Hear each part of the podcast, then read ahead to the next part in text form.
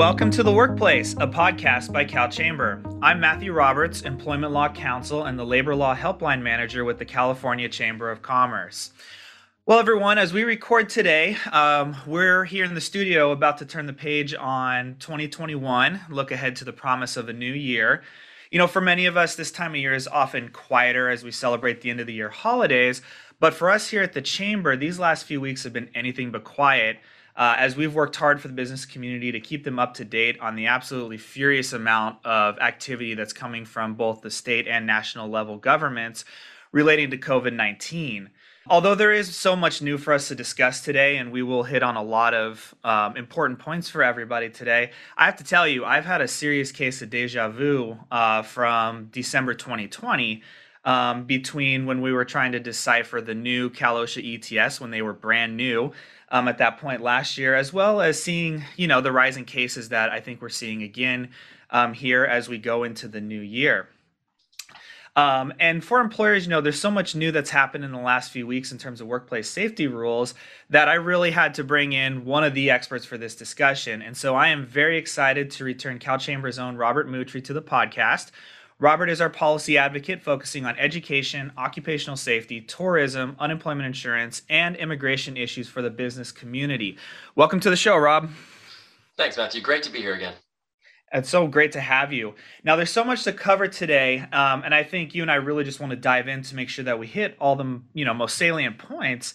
And where I really wanted to start today was what's been the most recent news, which was the CDC came out and changed its isolation and quarantine guidance um, regarding asymptomatic COVID cases or exposures to known COVID cases. And this is something that on the helpline I've seen a lot of um, in the last week in terms of what is this? How does this impact us here in California? And so, Rob, can you take us through really what the CDC did and how it impacts what we have to comply with here in California? Yes. So on December 27th, the CDC came out with new guidelines on quarantine and isolation. For myself, right, this was just after Christmas. I think it snuck by a lot of folks, but um, for uh, for what that means, right? Uh, I should first break out isolation and quarantine. Isolation is refers to positive cases. Quarantine refers to those who exposed who haven't yet been confirmed as cases.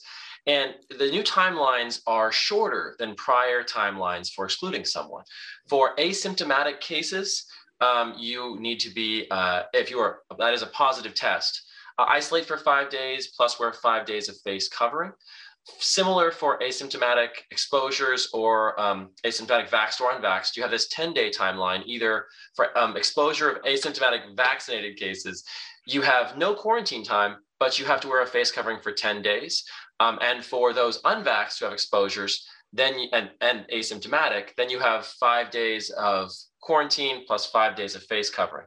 I, and I, I want to tweak that, which is important things to remember here. Number one, these shortened timelines apply, uh, apply to asymptomatic cases. So if you are a case, you have symptoms, right? You're coughing, you have trouble breathing, all of those matters, then these shorter timelines aren't going to really shorten yours. You still need to wait out through your symptoms, of course. Um, one other big change I want to highlight here is that notably the CDC changed the definition of vaccinated. This does not call you vaccinated just because you've had the two doses. You have to have had the booster if it's been six months. And that's an important change for employers to keep in mind here.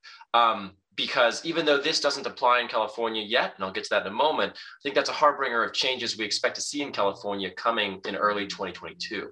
Um, now, how does that apply to California?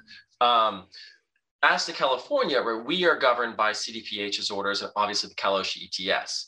So that does not immediately take effect in California. However, we do expect CDPH to issue an order matching this soon. And when CDPH issues that order, then um, by operation of an existing uh, executive order from the governor from last year, these new timelines will replace the timelines in the Cal OSHA workplace ETS.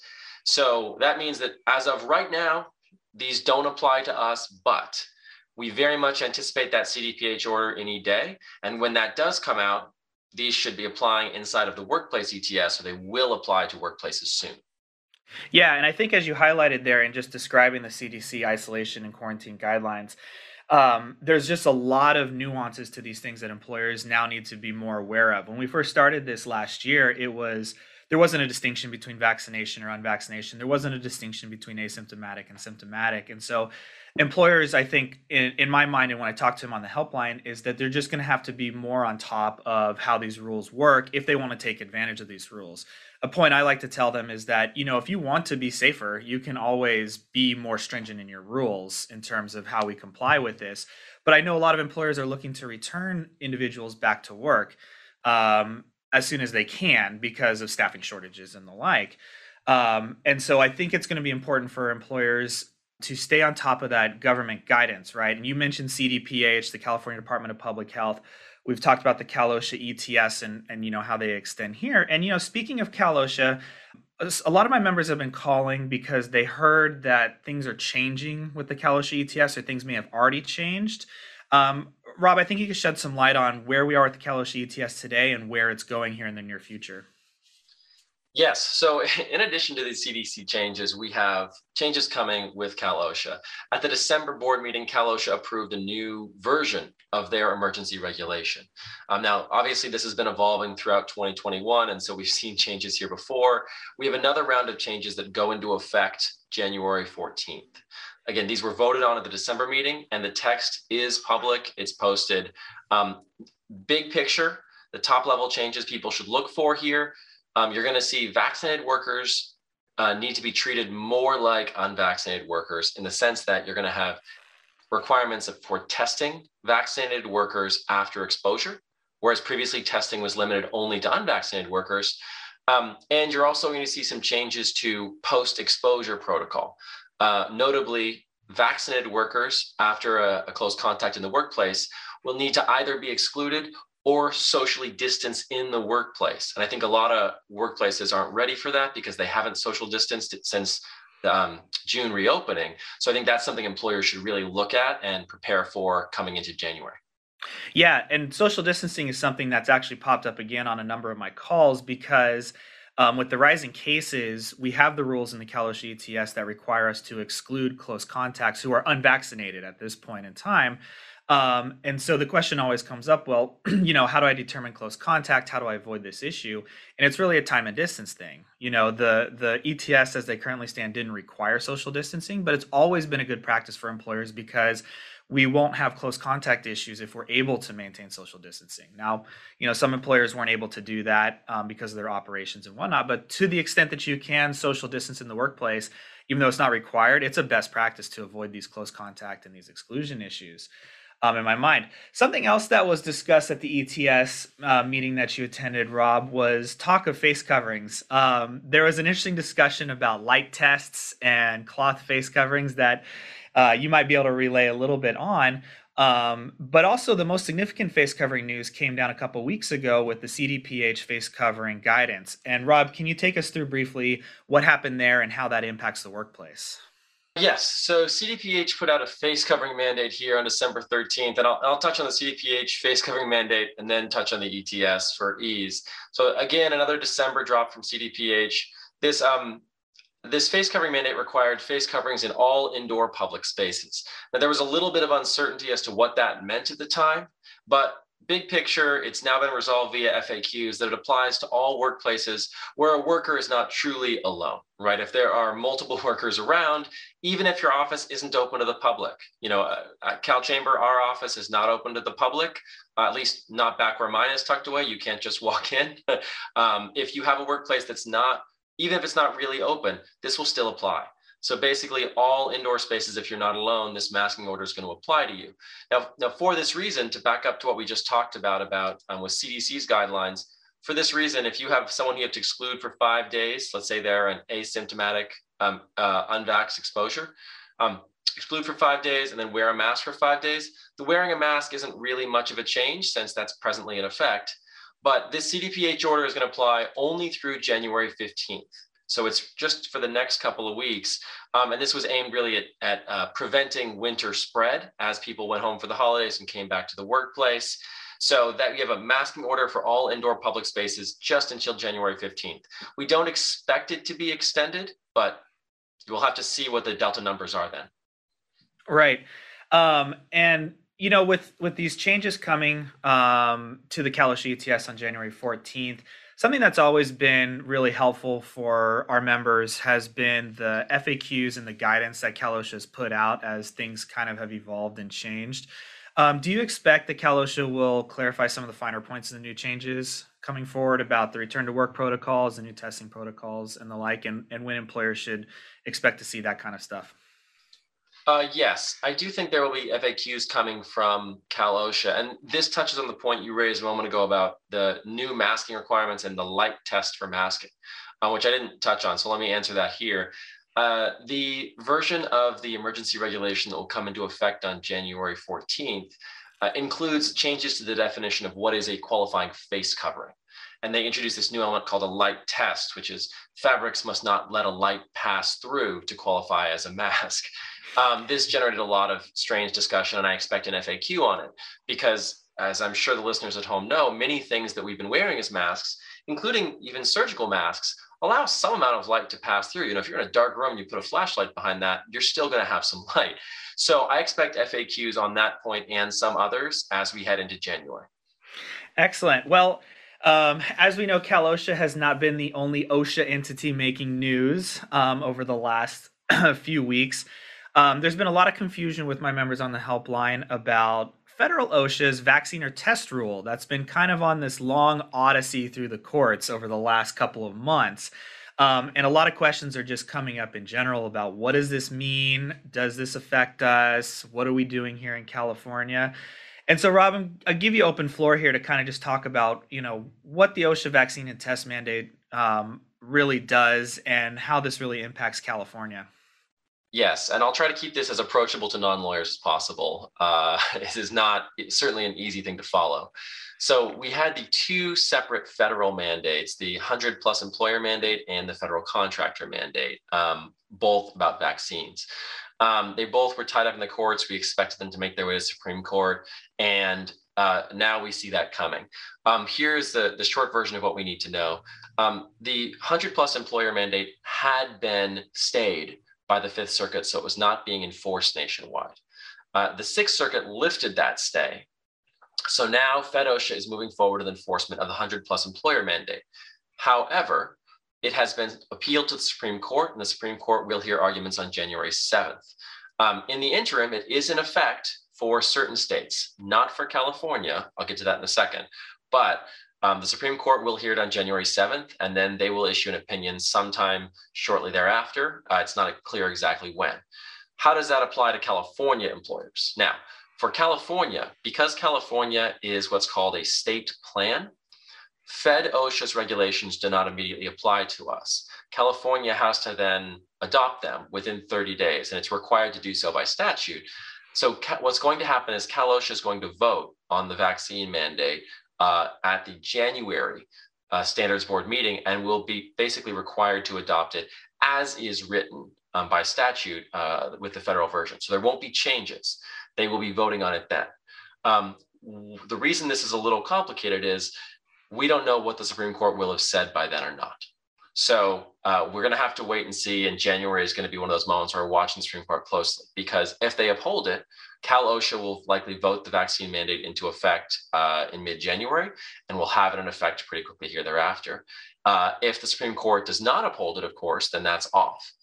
Um, so California employers need to keep watching that. Uh, on the enforcement side, just to skip ahead one question, if you don't mind, Matt. Um, yeah. Uh, if that's voted on, the question is when does it go into effect? What do I need to do when? And there's some ambiguity there. Uh, Fed OSHA has published deadlines for the states where it's an application uh, of January 10th to have most of the um, organizational elements of the plan in place. That is having some leave, having a plan in place, you know, some of the kind of side details. And then February 9th as a date for vaccine um, vaccination actually being completed or having a testing program in place.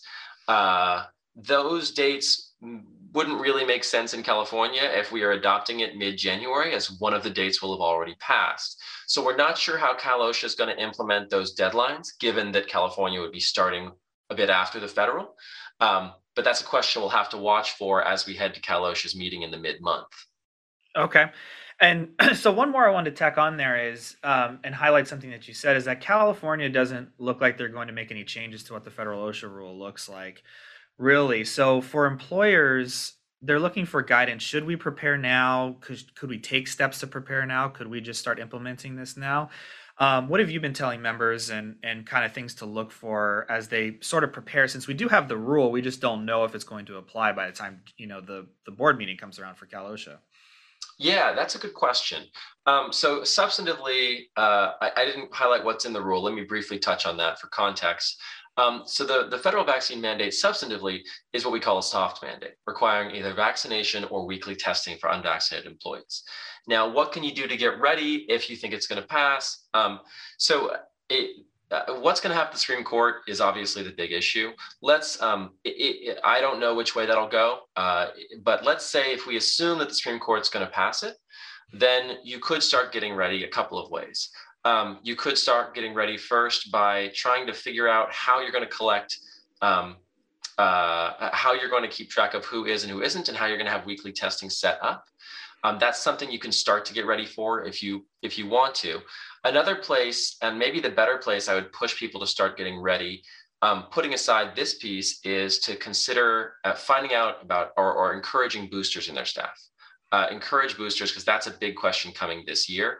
We expect the Fed vaccine mandate and California to move towards requiring boosters for someone to be fully vaccinated, not necessarily in early 2020, but say spring to summer 2020 two, excuse me. um, so that is a change which, if you're looking forward, I might I might think about. Excellent. Okay, Rob, well, we've covered quite a bit here. Um, I think what would be great for for everyone to hear is what's on the horizon. Um, you've kind of touched it, but I think it'd be good to kind of coalesce everything into here's where we are and here's what should be coming down shortly, um, as you've kind of discussed um, throughout the po- course of the podcast. So, what should we be looking for, Rob? Uh, well, the first thing we have to do is we all have to keep our eyes open as we move into January, right? There's going to be a lot in the news there with uh, the news and the federal vaccine mandate from the Supreme Court potentially, uh, and also uh, CDPH issuing potentially quarantine orders. So those are the things to first two things to watch for um, in the first couple weeks. Uh, and then the last one that I'll emphasize again is we anticipate changes to the definition of fully vaccinated uh, in California's regulation uh, to mirror what has already been done in the CDC's quarantine guideline, and that is requiring you have that booster if it's been six months. So that is, I think, the big thing that employers should expect in the later term. And that will also include record keeping issues in the later term, such as keeping potentially actual proof of vaccination, right? Not self attestation, but potentially vaccine cards as a record keeping issue. So that's a longer term concern. But I think on the short term, watch the Supreme Court, watch for CDPH order.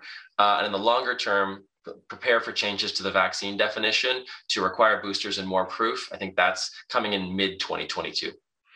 Excellent. Well, um, what I want to leave everybody with today is really, you know, how to watch for these things. Um, something that we talk about on the helpline and in our seminars as well is, you know, staying up to date with these government websites. Um, Rob is throwing a lot of alphabet soup out at everybody. It's something that we're just mired in and we get used to it. But, you know, the, the entities that we're really looking at as we move forward is the California Department of Public Health. You know, they're the ones who issued the face covering guidance. They'll be the ones who will update the isolation and quarantine um, guidance. We're looking at Cal OSHA. They have that ETS um, FAQ page that you know we expect will be updated um, as we get closer to January 14th.